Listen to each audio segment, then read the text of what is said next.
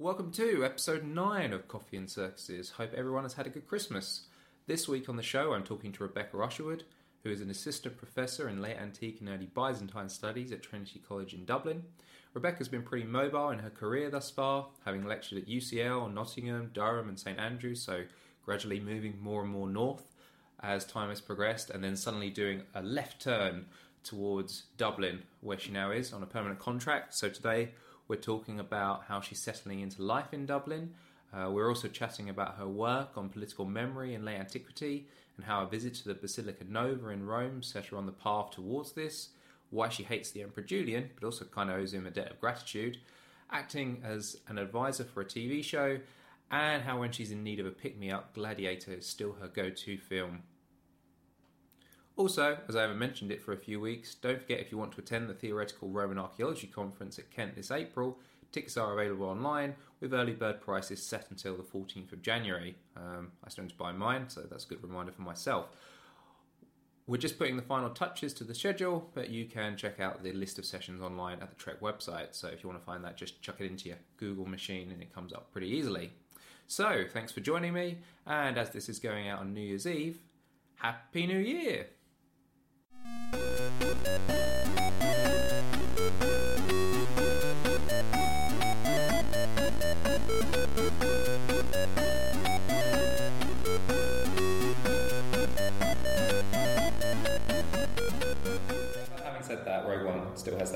I think the best scene in all of Star Wars where Darth Vader goes mental in the corridor. Apparently, they added that in Oh, yeah. because they did the pre pre screenings, and people were like, "It's a bit boring. There's no lightsabers." So they were like, "Okay, let's add a badass lightsaber felt is it like scene?" And I watched that. and I'm like, "Yeah, that's absolutely." But the thing, there weren't two lightsabers though. That's the problem with that film. I like it, you know. I like it. where It's not a. It's not a duel. Yeah. It's just Darth Vader beating the out of some poor people. Yeah, it's not the same. No, it was actually one of those two times I think in the cinema with me and all my friends. Like, Like- collective holding breath. Well, it wasn't even holding breath. We were literally like, "Oh my god!" Like out loud. Everyone was just like, "Holy shit! This is the most amazing." So we thing." had that. I had that with my friends. I went to went to see Last Jedi, and that moment where um, Ren catches catches the lightsaber, everyone was just like, and then it all goes quiet. There was a yeah, there was some good reactions from my from my fellow attendees. It was great. So you moved to Dublin mm-hmm. earlier this year, was it now? I started in August. Yes. Last time I saw you, I was very hungover in Dublin. And yet you went to see the Book of Kells, which is admirable. yeah, I was, that was after a long trip around Ireland and going out and sampling the delights of Dublin the night before. But so you've been out there now for so yeah, so about half a year ish. Yeah, my maths is not great. Four, four five months. Okay, I, for some reason in my head it's longer than that, but you've moved around a fair Feels like a long time. Yeah, you've moved around a fair bit because you were at St A lot. Andrews before that. You were at UCL before that. Uh, so I was at St Andrews before that, and then Durham before that, and then Nottingham before that, and then UCL before that. Wow, so, a lot of experience. but this is the country move was a big one here. Yeah. That was definitely a lot more stuff to figure out. Um, I kind of got used to the sort of rhythms of moving in the summer for work, but I I think quite dawns on me that I don't have like my life for the last three years has been job applications, job interviews, job applications, job interviews, teaching, working out a new teaching environment, then maybe having a little bit of research time of all of that, and it's very taxing, particularly the the applications and the interviews are very taxing. It's a very taxing experience. And it hasn't quite like dawned on me that I don't necessarily have to do that anymore. I haven't quite got my head around that. Yeah. How are you finding living in Dublin? Dublin is, is great. It's it's I mean from London originally, so it's nice to be back in a big city. Ireland is a lot more different than I expected it to be culturally, and it's taken me a while to get through that Um, because I'm such an annoying English person. so dealing with certain sort of Irishisms. I find really endearing, but sort of I just I feel a bit out of my depth sometimes with certain things. And the department, like it's you know it's just a different it's a different world. There's different funding funding bodies. It's different funding systems. There's no ref there. There's no TEF there. So it's kind of it's an extra element of finding my feet in it all. Think, which is so it's been it's been it's been a challenge, but I really like the teaching I'm doing. I'm doing a Constantine module, which I'm really enjoying. um, Isn't this your whole module? just- 44 hours in class on Constantine. Even I will struggle to Wow. fill 44 hours on the Emperor Constantine. but no, the students are the students are great. But it's a very small department. It's the smallest department I've worked in, so it's a lot. It's you know it's a four year course, so it's a lot of sort of all hands on deck. Mm. Two questions. Does Guinness taste better in Ireland? To be honest, I don't really drink Guinness in the UK, but I always drink it in Ireland because I feel like it should taste better in Ireland. It was only after going to the Guinness factory that I learned that I've always been drinking Guinness incorrectly. I, Oh. I, I never wait for it to settle. I didn't realise that you're supposed to gulp it, like rather than just sip the head, which is much more. So, Did you I- get a certificate when you were there? Before? this person knows how to drink Guinness. no, I did not. Did you Um, get it? I've got when I was there. They, they did the thing where you had to. you Oh, I didn't pull a pint. I didn't pull a pint. Oh. I'm not that advanced. I'm only at the drinking Guinness stage. It's up there on my wall now next to my PhD. No, I, I, I don't know, but I drink a lot of Guinness in Dublin, so it tastes really good. So I keep coming back. Okay. People people say that it tastes better out there. I think it does taste better out there. But then when I was talking to Andy Gardner for the podcast, Mm. we had this discussion. He was like, "Is it just one of those sensory things where people tell you it has to taste better, so it does, and it doesn't really, but you think it does because you're in Dublin?" I'm not sure if that's true or not. I've, I'm pondering it more and more now, whether or not I've been fooled into thinking that the Guinness tasted better when I was there. I'm just fascinated to know what it tastes like before they put the nit- nitrogen in it, before it was so. Because apparently it was really bad. Oh, really? You know, originally, you know, before they, before it had the bubbles and the head and all of that stuff, it must have tasted completely different. So, Mm. yeah, Second question: Mm-hmm. you do an Irish accent? absolutely not. I would never try. I would never try. I would insult everybody I know. I'm already like currently the ba- you know my struggle is the fact of the amount of Irish names on my class registers, and I look at them and I said. Pronounce your name to me, and I look at it, it's like there's no resemblance to what is written down on the page. So that is my struggle. I'm really, I really struggle with student names anyway. I'm really good with faces, but I'm really bad with names. But add in the Gaelic, I just can't. I'm just really struggling with it. Like, especially the the, the men, the, the boys' names, the male names are much harder. I find than because the women's names, you know, Neve and Aoife and stuff like that, I'm more familiar with from the UK. But I'm completely out of my depth. Yeah. So you're getting you finished the book now? So close, so close. Um, I'm just doing a final sort of reference checking at the moment, um, and I'm. I have the only thing I have left to write, which I've given myself the Christmas break for, is uh, the conclusion, the new conclusion, which I want to be quite short and snappy. For anybody who doesn't know, what's the Uh?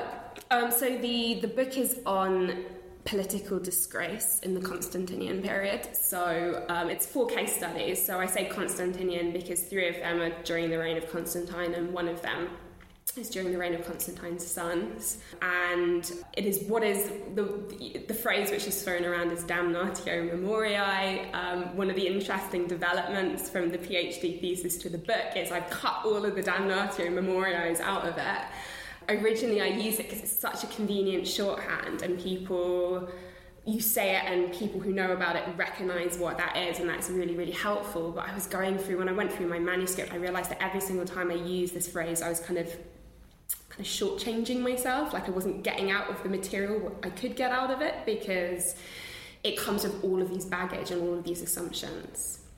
So pretty much what the book is contributing is it's again arguing against this the assumptions that we use when we use the term damnatio memoriae that it's sort of it's immediate so like someone declares a damnatio memoriae and it happens everywhere kind of totalizing that it happens really stringently because Yeah. it doesn't I've got a question about that because I was doing a seminar recently on Domitian, or Mm. Suetonius' life of Domitian. So Domitian goes damnatio memoriae. According to Suetonius The, well, the, one of the students said to me, "So how come Suetonius writes about him?" yeah And I was like, well, "That's this a really is, good this question." is the was third. like, no, this is the third misconception: is that it's about for it's about social amnesia. So it's about ordering people to forget.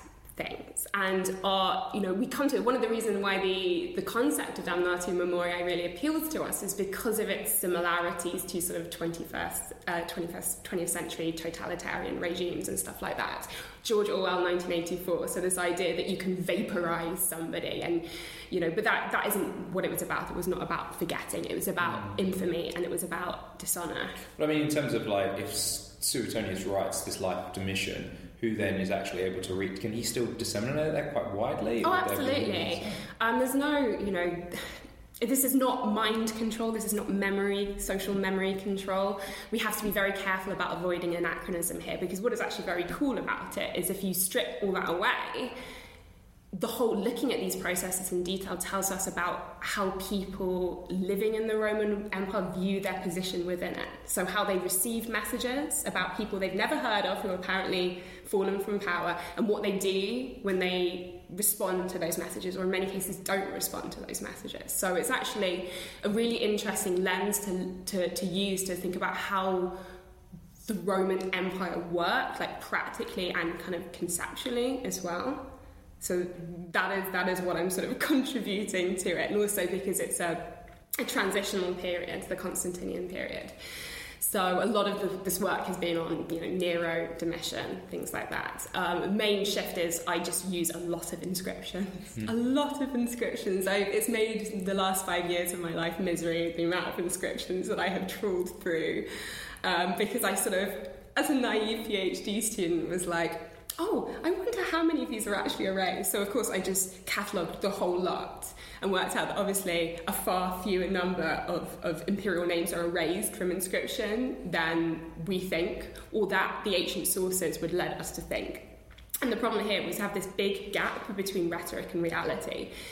And they are creating this rhetoric. This rhetoric is being generated within the ancient context because they love this idea of uh, disgrace and dishonor and the you know people's disgraceful deaths and the destruction of their images and the destruction of their laws and the you know their elimination from collective memory whilst engaging in a process which means they will never be forgotten from collective memory. So this this paradox existed in antiquity as well but we have to be very careful that we should not read that and find it replicated in the material record of the roman empire. That's not we have to sort of you know you know, appreciate the fact that there is a difference between this rhetoric and the reality, and that we are creating, we are sort of continuing this rhetoric if we keep throwing down damnatio memoriae around. I think we just have to be very careful with it. Though I use it as a shorthand anyway, I find it very.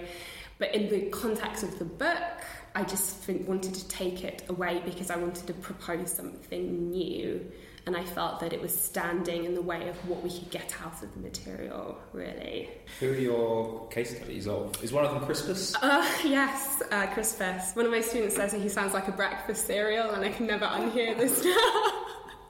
yeah, so yeah, four case studies. Um, Maximian, who was the the um, father-in-law of Constantine, who's one of the kind of paradigms of disgrace, and actually because his the destruction of his his, his images uh, is featured in a number of different ancient accounts. So people have kind of fixated on this one. My second one is Licinius, who is I feel one of the most short-changed Roman emperors because he's always so overshadowed by Constantine, but he's Constantine's last um, imperial colleague who I think had a major impact on the development of various sort of aspects of the empire in that period, but we kind of he gets very shortchanged. Um, and my third one is Crispus, who is the uh, the breakfast cereal. no, he's the uh, the son of Constantine, who is executed in mysterious circumstances in 326. Is, is it possible? Isn't the general story that Constantine's wife, who's not, who's like his stepmother at the time, sets him up, and then Constantine finds out that he was set up, and then because he, he, ends up executing her as well, doesn't he? Mm. Yeah, I think my problem with that is is that there is the evidence for it is so problematic, but people have really jumped on this narrative, the Phaedra, Hippolytus kind of narrative, or what, and it, it, for me, no one has sufficiently pointed out how deeply misogynistic this mm. this explanation for Fausta's downfall is. I kind of survey all of that, but all I sort of offer in its place is the fact that we really haven't looked at the the epigraphic evidence. um, properly, and that is a real oversight because what the epic erasing somebody's name from inscription that is our most sort of contemporaneous and immediate evidence for how people reacted to this emperor's downfall. And considering the, the literary evidence is very, very problematic and really quite late for it, I think we have to kind of take that out and put it at the front of our minds of how we think about what happened to Crispus and to a lesser extent Fausta as well in that. And then the final chapter, which is the one I've just finished rewriting, is on Magnentius. It's another short-changed individual. So the um, he always gets called a usurper, but I avoid the term usurper because again, I think it kind of it allows us to be more dismissive than I think um, we should be about figures like this. So he um, was responsible for the death of the youngest son of Constantine and ruled like a, a large part of the Western Empire for uh, almost three years over three years, over three years um, uh, before he was eliminated. And he's just a really interesting figure because the whole episode required this sort of rapid recalibration of memory because.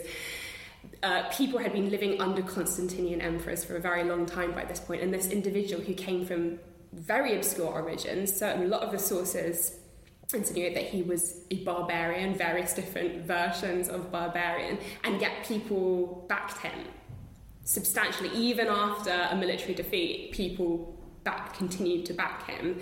And his ideology is fascinating. So he was creating this idea of himself as this um, this liberator from presumably Constantinian tyranny.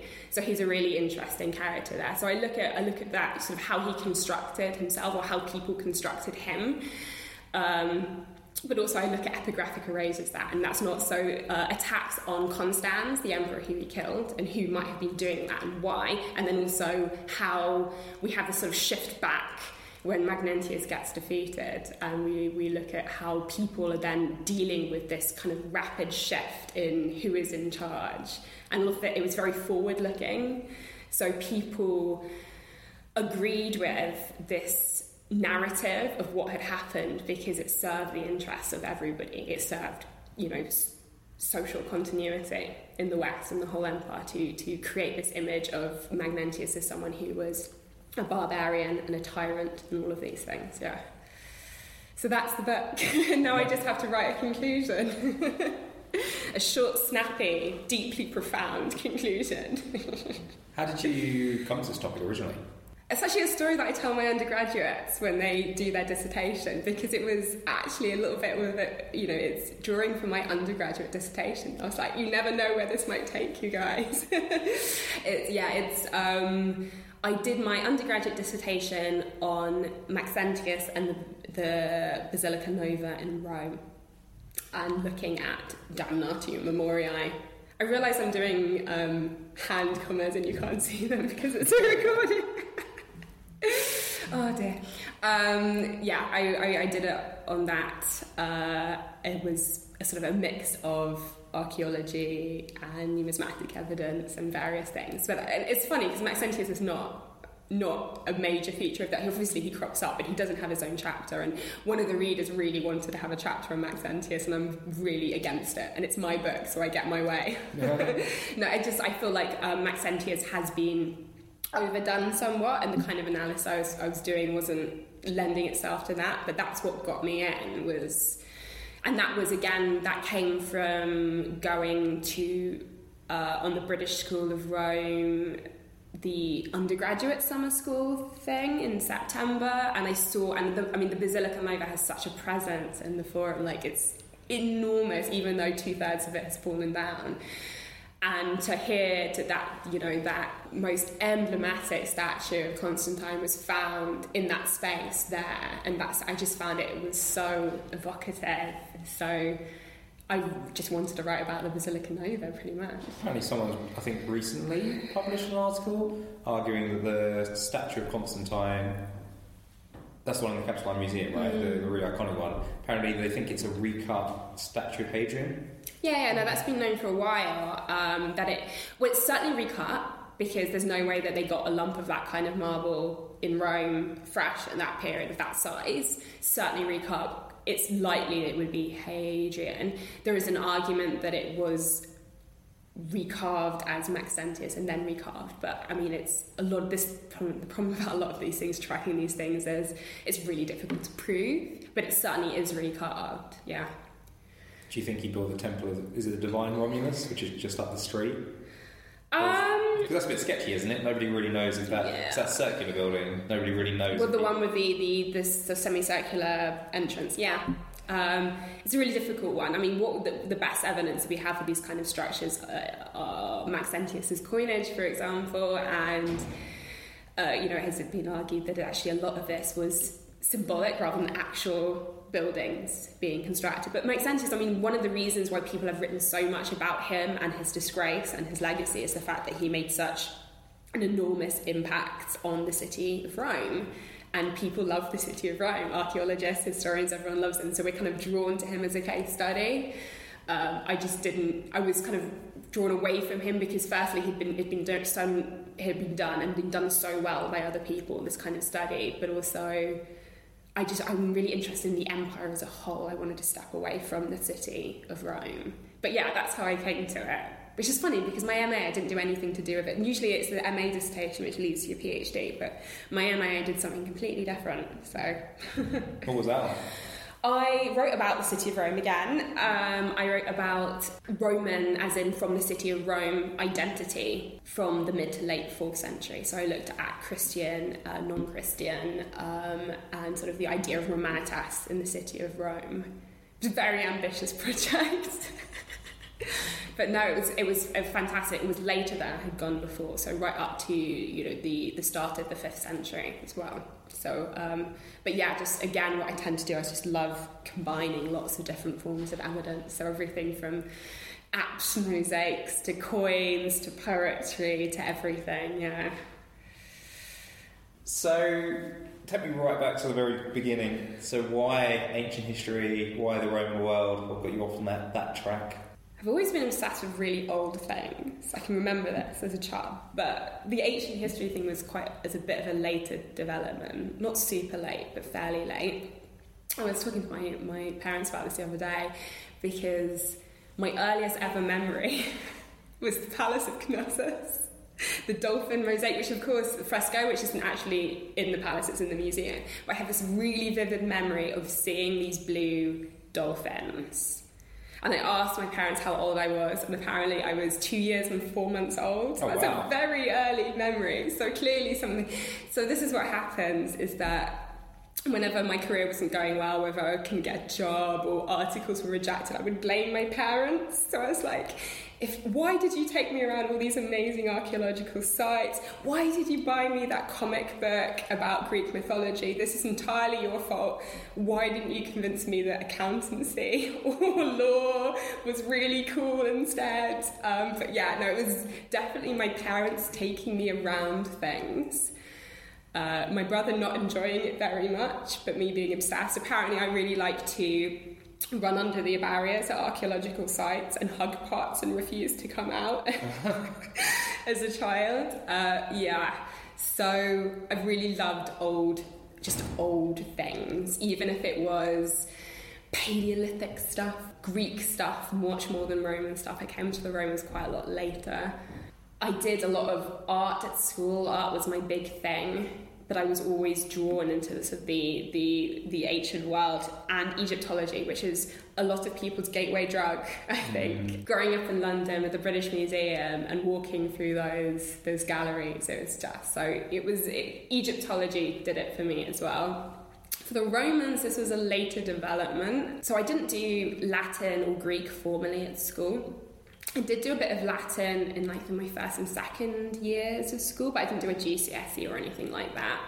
Um, I did classical civilization AS and A level, and that's when I was like, oh, maybe I won't go to art school. but we only did Greek stuff, so we did a lot of Greek pottery, Greek sort of um, religious sites, and we did tragedy and Homer and then the only bit of Roman stuff we did was uh, Virgil's Aeneid, but I don't remember thinking that much about the context of it. It was very much seeing it as part of Homer. So I went to, so when I applied for university, I decided with my active middle class rebellion not to go to art school, but to go and study ancient history instead. Such a rebel. I really wanted to do Homer. That's what I was interested in when I went to uni. I liked Homer. So you've literally gone from one extreme of ancient history to the opposite end, Absolutely. where, where, literally late antiquity. Yeah, yeah. Um, but I think this is it. So people always ask me how you, why are you interested in ancient history, and I aspire to a world, oh, sorry, in ancient history, and why people ask me like, why you're you interested in late antiquity? And I aspire to a position where they're not, we're not, asking that because it's just assumed, like, why wouldn't you be? It's so cool. Why wouldn't you be? Usually it's this idea that someone must have taught you a random module which just happened to go late. No one has to justify why they're interested in Augustus. um, I suppose Constantine is a new Augustus. oh, God. That's how he presents himself, anyway. Mm, that's how he's been interpreted. Yeah. Well, they fall into this constant argument of who was better, who was more like who made a larger impact. Know, Augustus or Constantine, which is just such an such a. Oh. Yeah. Anyway, so I um. I went, so I was interested in Greek stuff. The older, the better. So I did Greek when I went to uni. Um, I did tragedy. I, did, I mixed up a lot of stuff. I did a lot of visual culture stuff. So I did a lot of very good visual culture modules, which kind of like mm, I was interested in. This. I was interested in the sort of the transference of my motifs from from the Greek world to the Roman world. But my moment was I had um, I never really went. I think we went up to Constantine. We went up to the Arch of Constantine, and then we stopped because that's when ancient history stopped. But I did a in second year. I did an extended source study on uh, a panegyric of Julian in praise of Julian, um, and I was hooked. I was completely hacked. It was really, it was really, it was, it was, it was an independent source study. So it wasn't, I wasn't lectured on it. I just went away and read, and I was just absolutely obsessed. I was really obsessed about this, this idea of, uh, always been obsessed with the idea of imperial ideology and this idea of speech in praise of someone. I didn't see it as particularly effusive. I think some people can find them quite repulsive because of they are quite over the top, but I loved it. Do you think Julian though is one of those people that's he's one of those emperors that's given more attention than he deserves? Oh, absolutely, a hundred percent. It's what um, two, three years on the I know. Doesn't really. This is oh my goodness, that's as long as Magnentius ruled for. No one talks about Magnentius in the same way. Yeah, no, people. I think my actual theory is that one of the reasons why Julian has attracted a lot of attention is because scholars see themselves in the figure of Julian because he's a scholarly yeah. figure, so he appeals to them. Where I always just found him, a, you know, a bit of a bit repulsive in certain ways, his attitudes, um, from what you can tell, and also, I mean, to his to his benefit and to his detriment, so much of his writing survives, which is why there's just so much to say there. But yeah, so I was talking about Julian. Um, and yeah, and I, I think I submitted it for an essay prize, so I got a, which I won. So I got a bursary to go to the British School Uh, at Rome for the summer school as an undergraduate. So that was kind of like I was like, clearly we're on to something here. So I got to write that essay. Well, and having then- said all that stuff about Julian, you clearly uh, owe him a certain level of debt. well, I, well, maybe I am. I'm just I'm reassessing everything now. well, I, my favourite thing about the speech is it doesn't treat Julian as though he's Julian the apostate, the special one. It treats him like he is an emperor who should be praised and part of a long tradition about how you do that, and that's what I liked about it. But yeah, and then in my third year, I did a my dissertation. I did I did a module on Justinian with Doug Lee, which that was I was like I didn't realize we were allowed to do this in ancient history. Sixth century, my god, and that was just fascinating. And a lot of our, you know, a lot of my my friends, you know, still from university comment on how that was one of their favourite modules because it was just so similar and so different to what we had studied, and it was taking it was just such a new context. So I was completely hooked. But one of my first meetings with my dissertation supervisor or my PhD supervisor was so why are you interested in antiquity? is the constant the constant question, yeah. I don't think I ever intended to write a book about Constantine. It was never my intention. No. Is Constantine actually your favourite emperor? No. No. That's very Um, resounding.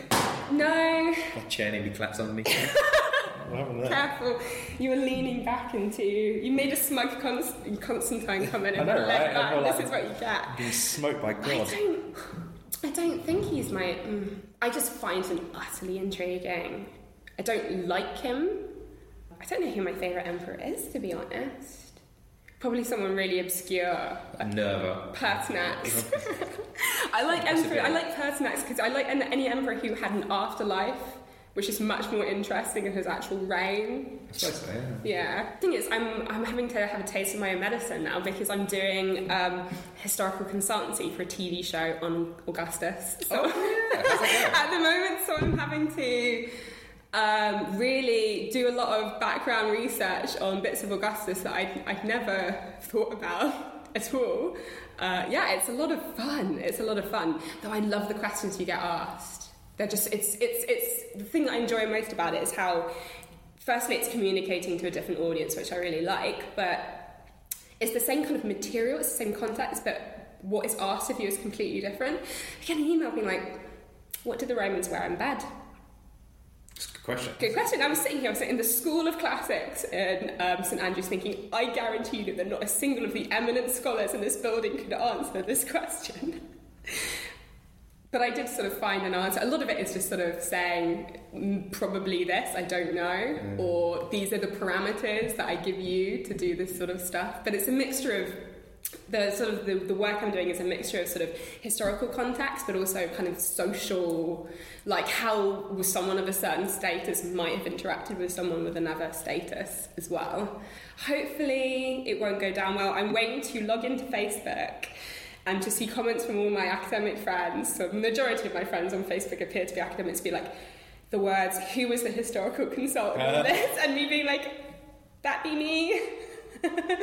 yeah, um, I, I can't. I think I think for them, if they think there's a Roman historian, they know everything that happened in the Roman. I was very, very clear when I took on the project that I specialise in a period 300 years later about what they're working. To be honest, they wanted to work with me because I'm a woman.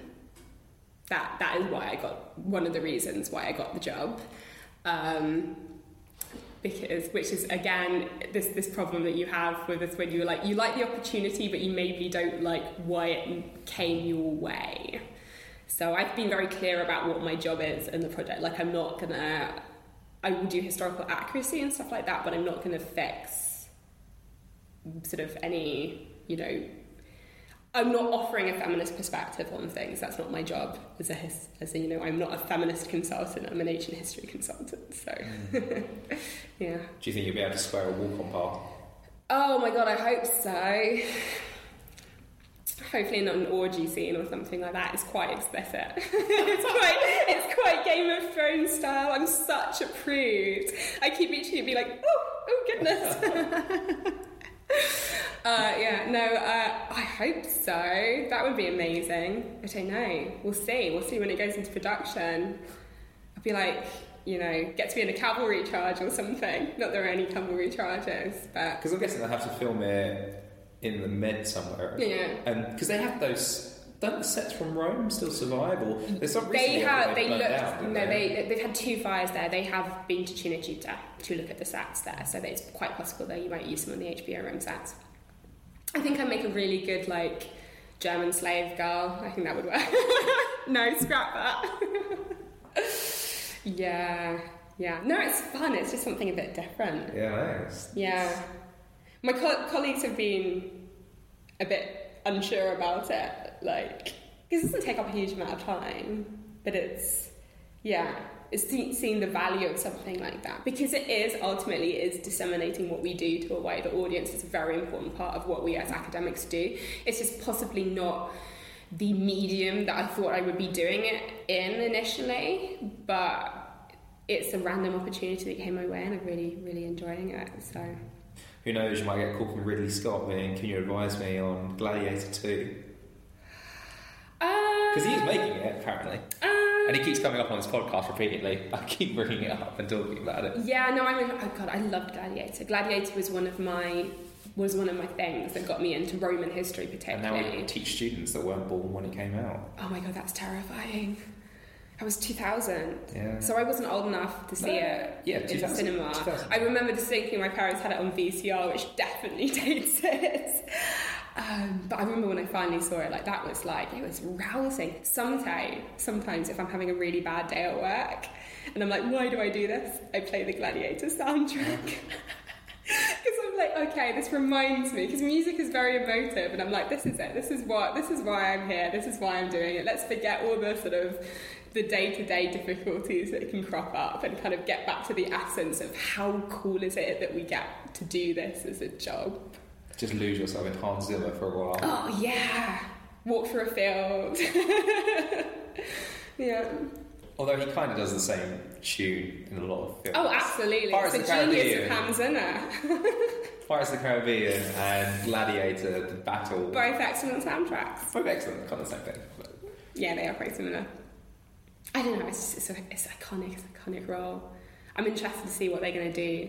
When the protagonist dies, you always wonder what they're going to do with the sequel. Well, they they reckon that it's going to be based around the boy um, Verus. Mm. So I don't know how that's going to play out. I was just because I knew nothing about Roman history when I watched it, and I remember asking one of my teachers, like, "So, did they restore the Republic?" And she was like, "No." I was They just had a massive "Such- civil war with like "Such a disappointment." five different emperors. It was like, "Was that it? Was that it? Did they restore the Have you ever seen the original that it was based on? No. because it's uh, it's a remake of the Fall of the Roman Empire with um, oh yes, yes, yeah, yeah. Alec Guinness as Marcus Aurelius, Yeah. Obi Obi Wan. But at the end of that, I think they do actually auction off the imperial throne, which is actually more realistic. Oh, they you know don't that's great. that. That's a great moment. Um, but yeah, Gladiator makes it much more of an upbeat ending, where it's not really. Do, do, do, do, do, do. Absolutely.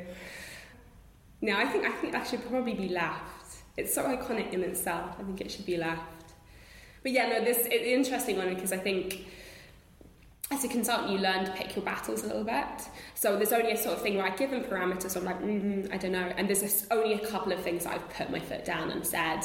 No, I said, you know, the, sternest thing I've ever said is if you do this, people who know about this period might switch over, which seemed to work. but I think you realise that you can't control everything. Because I was really, I'm such a perfectionist. I was really worried that I would be picked up on something. And somebody who's special, someone who's written a PhD thesis on uh, Roman weddings will pick pick my you know be really angry about how I allowed this portrayal of a Roman wedding to take place. But I tried my best considering what the expanse of what they were asking. But but yeah, no, it's fun. It's fun work. You've got to be flexible on that stuff though as well. It's Yeah. never going to be entirely accurate. So That's much we know, we don't know, we don't know. And also, like the, the one problem I had was with you know satire. So just because something is said in a satire doesn't mean it actually happened. So having an argument about whether something actually realistically happened in Roman social context, just because it's a feature in Juvenal Martial doesn't mean that it actually happened. There must be a core of realism there, otherwise it wouldn't be satire. But that was really difficult for me when they just wanted a yes or no answer when I was like, oh, it's satirical, so I don't really. They're like, no, no, stop being an academic, yes or no. yeah, it's a challenge. I'd just say yes, just run with it, just go with it. Oh, yeah, well, at least I'm now covered by Trinity's liability insurance on the Endeavour. yeah.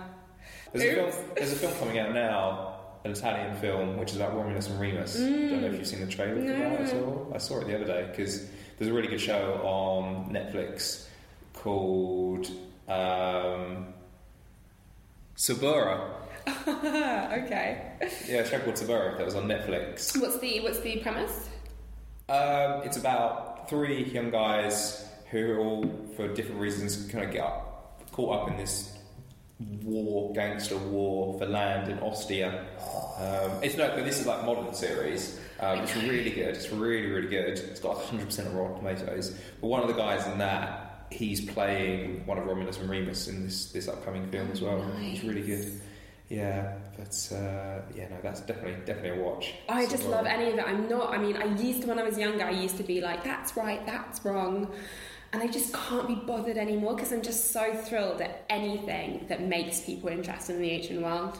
I just, I, I gave a lecture like for an evening course on um, Agora 2009. Oh, Agora- it was, it was good. I like which. I really enjoyed. But a lot of the audience they wanted me to be like, this is yeah right, this is you know this is wrong, and I just don't want to engage in that kind of discourse. Like for me, I think it's you know yes, it has errors in it, but you know it's a film, it's a story, and if you know if people watch it and they're inspired and they want to learn more, then go for it. And it was a definitely a better take on the on the life of Hypatia than you get from other I think sources. So. Yeah. Although it's a bit of a strange film in terms of it does have those underlying aims Mm. in terms of what it's saying about religion, but then the problem is is that Alexandria itself is such a unique Yeah. situation. So I can see why people would have an issue with it that study that, that area. But, But no, also, I think it's a good film though. I like it. Yeah, I So it's got Oscar Isaac in it before. Yeah, Poe Dameron as the hottest, the hottest prefect of Egypt ever known, ever known. Oh yeah. No, I, it's it is a good film. I think it's it's it's problematic in a number of ways. I can't decide how feminist a film it is.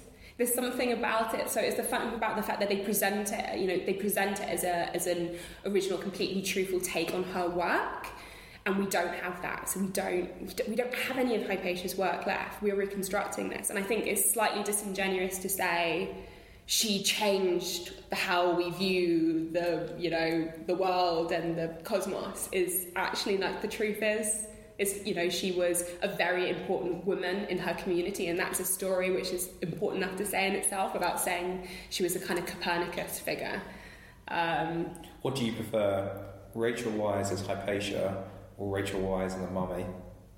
oh don't don't do that no just completely different context I know it's completely different context, but if you had to choose between mm, and the mummy will always have a really really like like important place in my heart Mummy is such a cracking film. Oh That first I just remember I was quite young when I watched it, and I remember distinctly because I was a real scaredy cat when I was a child, and I was wearing dungarees to the cinema, which meant that I could hide in them whenever one of the uh, flesh-eating cockroach, like um, scarab beetles, came up. Amazing!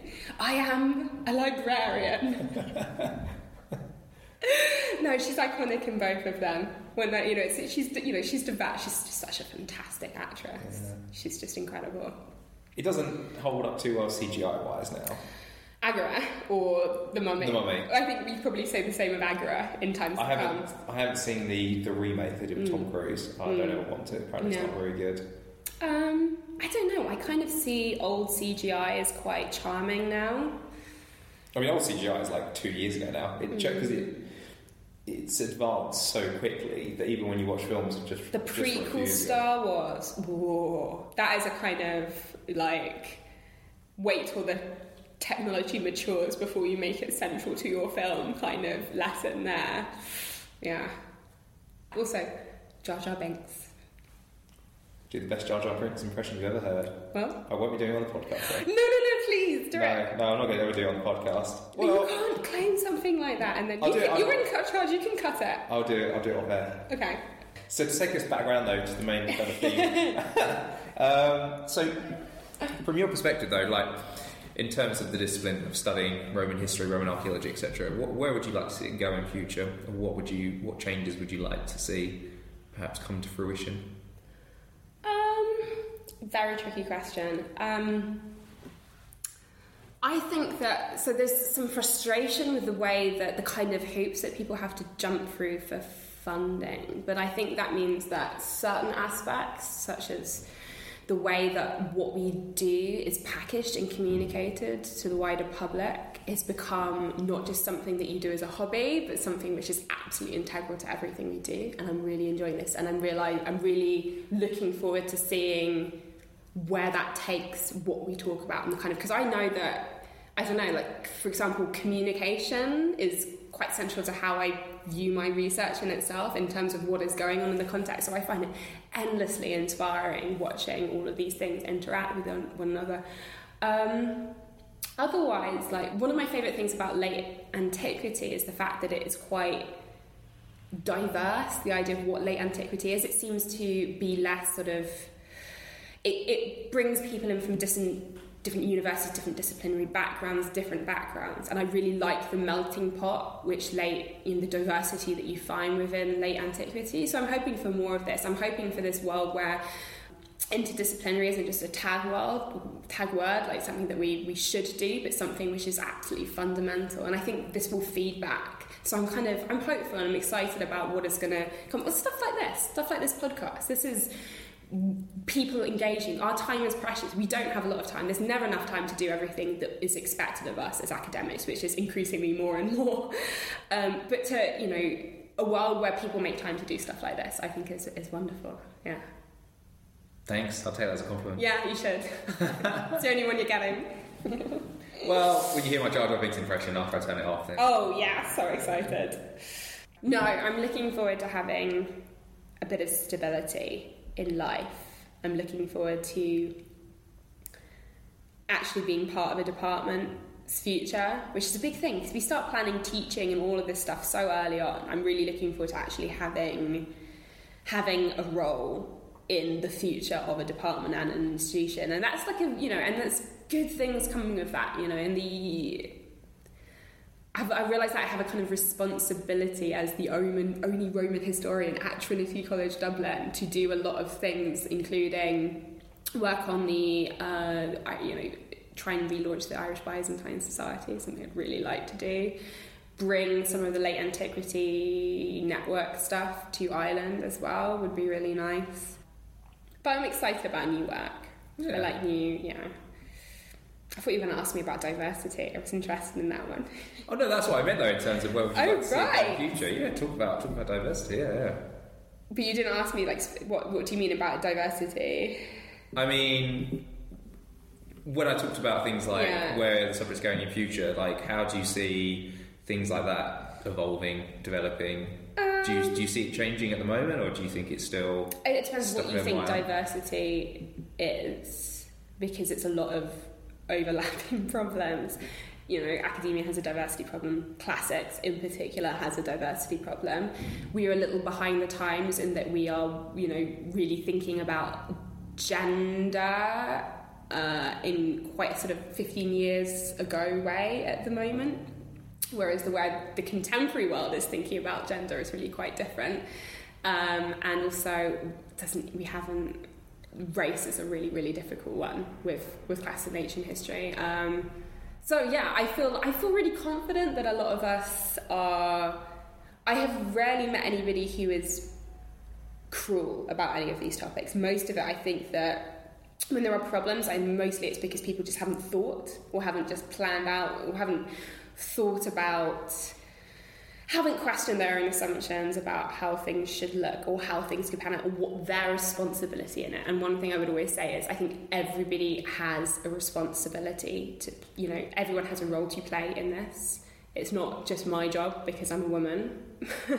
it's not uh, anyone's job because you know it's not a senior person's job or a junior person's job or a everyone should be doing little bits and i'm constantly kind of working out things that i could do um, which can address problems or just bring a diet like bring a bring a conversation about it. So like i don't know for example my constantine module i realize i, I spent a long time not paying not drawing attention to my my gender mainly because I work in a sub-discipline which is really male dominated and I didn't want to draw attention to my difference because I didn't ultimately I didn't really feel very comfortable.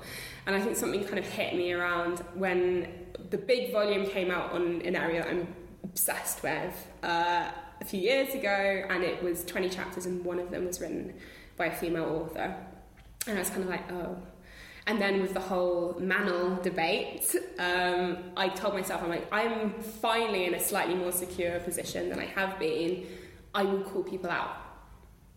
Um, so that one thing I'm doing is I'm being, I am politely calling people out and in a constructive way to say, how did you end up in this situation? What do you think we might be able to do in the future to stop having a male-only conference? Again, like what what steps can we do? Not in a kind of look what you've done, but a kind of like maybe if we reframe this, maybe if we think about this, what can we do collectively? Also, little things. So I now, because my Constantine module is most, the majority of the scholarship written on it is by men, and I think this has an enormous impact on the questions that have been asked and why and how. Um, so now I have bibliographies with first names. So I, to me, again, it's part of humanising them for the students. So they're not just just a name, bracket, date. they're actually people who come from a certain background, and so we can, within the context of the classroom, have a conversation about how the gender of the you know gender has informed modern discussions about certain things. So we had this, for example, we talked about Fausta in Crispus and other things the other day. We were like, why, like let's let you know, because you can't have a gender balance reading this. It's just impossible. There wouldn't be, you know, that much. But if we make it part of the conversation and make people aware of it, and then hope that in time uh, people will pay this forward, I think is a really important, you know, important sort of thing. But I think it's just mainly a case of everyone kind of checking themselves, checking their own privilege. Because my God, am I so privileged? I'm a white middle class privately educated person from london um, and just thinking about what can i do in a particular context i think is a really helpful one. And just being willing to listen and be thoughtful about your actions. I make mistakes all the time with it. I constantly think oh god i could have done that better. I could have said that better. But it's just it's a work in progress. We're all the whole discipline is a work in progress but i'm hoping that particularly how far the dialogue in contemporary world has come on in the last two or three years in particular that this is going to impact back into the kind of questions we're asking about diversity um, and the difference between full-on discrimination and very subtle forms um, of structures, structural change which, which discriminate about people from a certain background or a certain gender. And I think the more that people are aware of that, the better. Mm. I think when you said people just have to listen yeah. and be thoughtful, I think that's a good way of, of putting it. I think that's the most important thing. I think the problem nowadays, increasingly, is that people, well, maybe it's not a problem nowadays, it's always been a problem, but particularly in the world of social media, people don't listen to each other so much. A lot of people shout at each other. Yeah. It's across... basic empathy, though, isn't it? Yeah. It's just like. And it's going back to what you were saying about people being human. There's there is a lack of sometimes understanding, particularly via things like social media about people being human. It mm. becomes like people like cartoons arguing at each other through like avatars. Well, and the problem is, I think when I've seen problems like this in, in academia, um, it's, it's almost never been malicious. It's never been someone like, I'm like like cackling evilly and rubbing my hands. So I'm going to organise a conference which has only male speakers. If they didn't set out to do that, um, I hope. it's uh, and but the interesting thing is I have had occasions past when I have politely called up people and they um, reacted quite aggressively to that, which I was kind of like clearly I've hit a nerve there. But we have to be ready to be called out for stuff. Like I think like so for example I, I did a course last semester that I did not talk about um, gender or female figures enough at all. And I feel like I only got away with that because I'm female. Otherwise, the class would have been like, wait a second, why did we only have one class out of 10 on this topic? So I know that in future I'm, I've reflected on that and I'm going to do better. So, but yeah, it's a, it's a matter of, but I think there's a, because the resources are so scarce in various areas of academia, I feel like we see this as oh, we'd love to do that if we had the possibility, or if we could do that. Um, rather than kind of making it like a cultural change, like a really think like when you're writing for a call for paper, let's step back and let's reflect. Let's stand that to someone else and see what they think. Let's think about how we might frame this differently in order to gain a more diverse out you know of, of applications like how might how might we make this more welcoming or more different and that doesn't have to compromise academic integrity in any way it's not a numbers game it's about the fact that I know that my gender informs my writing a lot. I know it really informs how I approach the topic. And isn't it good to just get a more diverse out? It's best for the you know for the for the discipline, for the research, for everything. It's it's best to get a more diverse outlook on these things. I think change is. I think it is coming, yeah. but it's it is gradual. It's it's. It would be interesting. I've said to people, it would be interesting to go to a conference in say ten years' time or twenty years' time and see what the landscape of that is like compared to what it is now. And I think in particular it's a classics problem in particular because it has this very strong, it has this amazing, as a discipline, has this incredible history, which is also in a way um, holding it back in certain ways because it grew up in a world as a discipline which now no longer exists, where the the the, the you know the parameters of what we are and why who goes to university and why we go has changed such a lot. Um, and but there is some fantastic work done in these areas and very self-aware work done and you know people work very hard within classics. I think part of it is i don't really see myself as a classicist. Uh, i like being an ancient historian because i feel like it's a bigger it's a bigger more diverse label. And i like the fact that i work on late antiquity because i feel that is a really excitingly diverse topic of diverse sort of field of study as well. But I think yeah as you said like it's going to be really exciting 10 20 years if we're still we're still in the game 10 20 years from now. Like how we're going to be called out by our juniors. It'll be great. They'll be like actually Dr. Usherwood I think you I think you're you're being a little close-minded about that and I will hopefully react in a really good way. But uh, no it's I yeah, I think the, the kind of the idea of what it means to be an academic who is, is, is changing rapidly. One thing I really love is the amount of, particularly at Trinity, the amount of uh, mature students we have. Mm, yeah, there is fantastic. Big growth in that area now. It changes the way seminars function to have those voices and have those have that diversity in the classroom. It changes everyone ups their game, and it's good for everyone. So yeah. I think there's something. Do you find this at our career stage? We're in that really weird, like I call it the mentoring sandwich.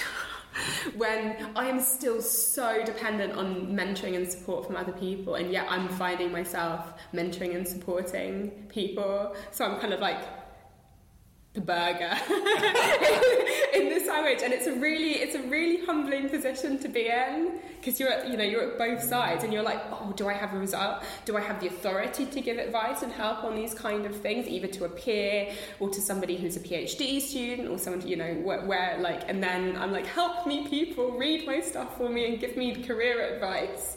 But it's yeah it's a it's an interest but the question is like when do we formally move out of that because I think that quite a lot really do. I think quite a lot of senior senior members of staff really want mentoring the same that we get at early career. They really they'd really like having someone to touch base with. Yeah, I don't think that ever stops, does it? Really, I think even for how long you want your uh, wherever long they can do your supervisors, or examiners, whatever.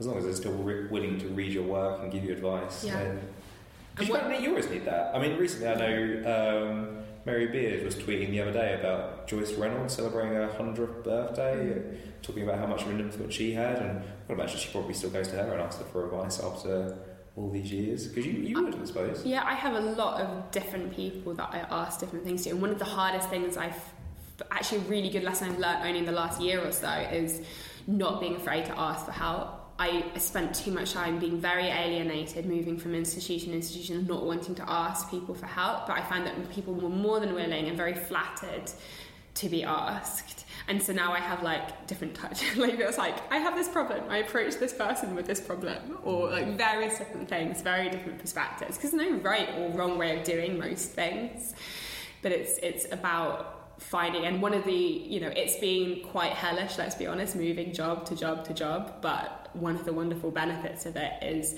I've had the great privilege of working with a range of amazing people, amazing scholars. So I've met and worked with a lot of a lot of people, and that's really cool because I can then bug them for the rest of eternity for help and advice about various things. No shame, no shame at all. Yeah. I think that's a good note to end on, actually. Really? Never have any shame. Never, yeah. Don't have any shame. Constantly ask for help. Um, they'll tell you if you're annoying. Or they'll just start responding. Yeah, yeah, they might do that as well.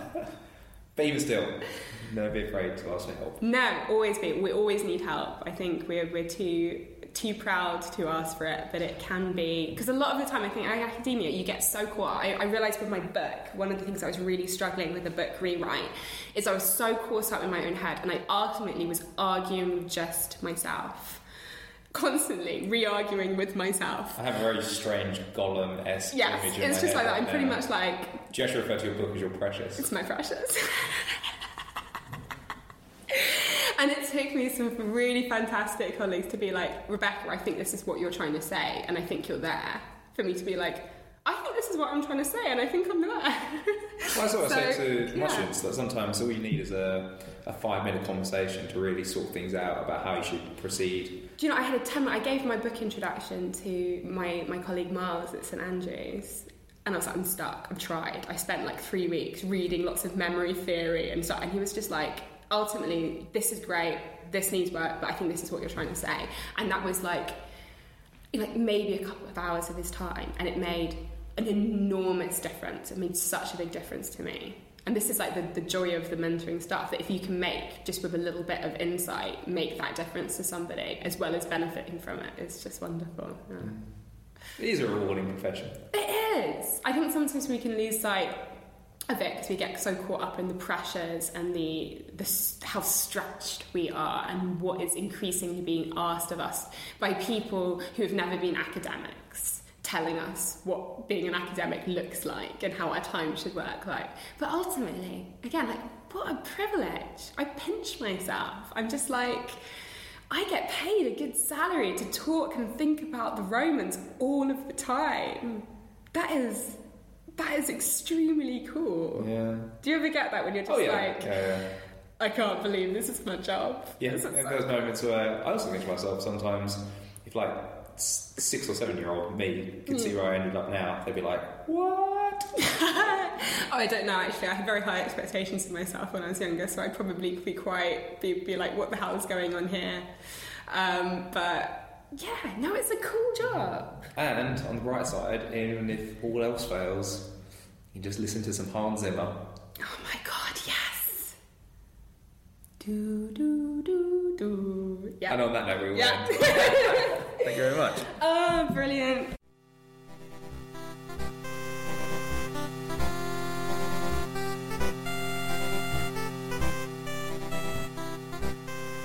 Thanks for listening to Coffee and Circuses. The Roman poet Juvenal once said, People will be content as long as you give them bread and circuses. But if I'm going to talk to somebody, I'd rather do it over coffee than bread.